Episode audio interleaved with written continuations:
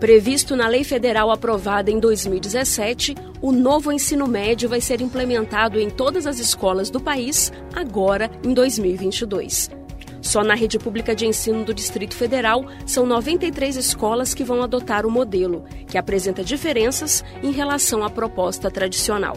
As principais mudanças são o estímulo ao protagonismo juvenil e a adoção de um novo currículo, que compreende a formação geral básica, que é a parte obrigatória e que integra as disciplinas por áreas do conhecimento e apresenta as aprendizagens essenciais e a parte flexível do currículo, que é formada pelos itinerários formativos, um conjunto de unidades curriculares que compreende projetos, oficinas, trilhas de aprendizagem, núcleos de estudo e outras possibilidades que vão ser definidas pelos próprios estudantes, de acordo com os interesses, as áreas de conhecimento e os projetos de vida. O estudante Francisco Allerton, de 17 anos, estuda no CEMI, Centro de Ensino Médio Integrado à Educação Profissional e Técnica do Gama, uma das escolas piloto onde a nova proposta foi implantada.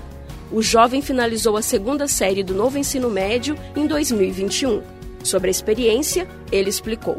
Eu acho que, apesar de ser um processo novo, de ser uma nova realidade, nós precisamos encarar como algo necessário, né, algo fundamental para que nós possamos ampliar os nossos horizontes enquanto estudantes. E eu definiria o novo ensino médio como uma nova etapa no processo de aprendizagem, pautada pela iniciativa e pelo protagonismo.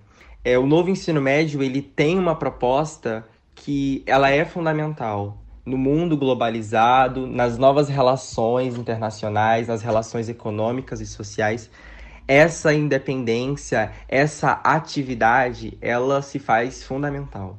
E eu acredito que desenvolver isso é um dos grandes aspectos do novo ensino médio. Ter autonomia para fazer escolhas foi algo importante e decisivo para o estudante Francisco. Eu optei por tentar ingressar no ensino superior. A, a, princípio, eu pretendo estudar relações internacionais e, inclusive, as eletivas do novo ensino médio elas abriram esse caminho para mim. Elas esclareceram muita coisa, fortaleceu os meus argumentos sobre querer ingressar no ensino superior. E eu sempre tive a consciência de que essa independência, essa autonomia, ela é importante de ser desenvolvida, né? Tendo em vista que o, o mercado, a história além do ensino médio, ela exige um, um, cidadão protagonista. Então, o protagonismo ele não é fundamental apenas no processo de aprendizagem, mas também para o exercício da cidadania. Então, é fundamental que a gente encare esse desafio do novo ensino médio como um desafio que vai nos promover. Além do SEMI do Gama, outras 11 escolas piloto já implantaram o novo ensino médio na rede pública de ensino do Distrito Federal.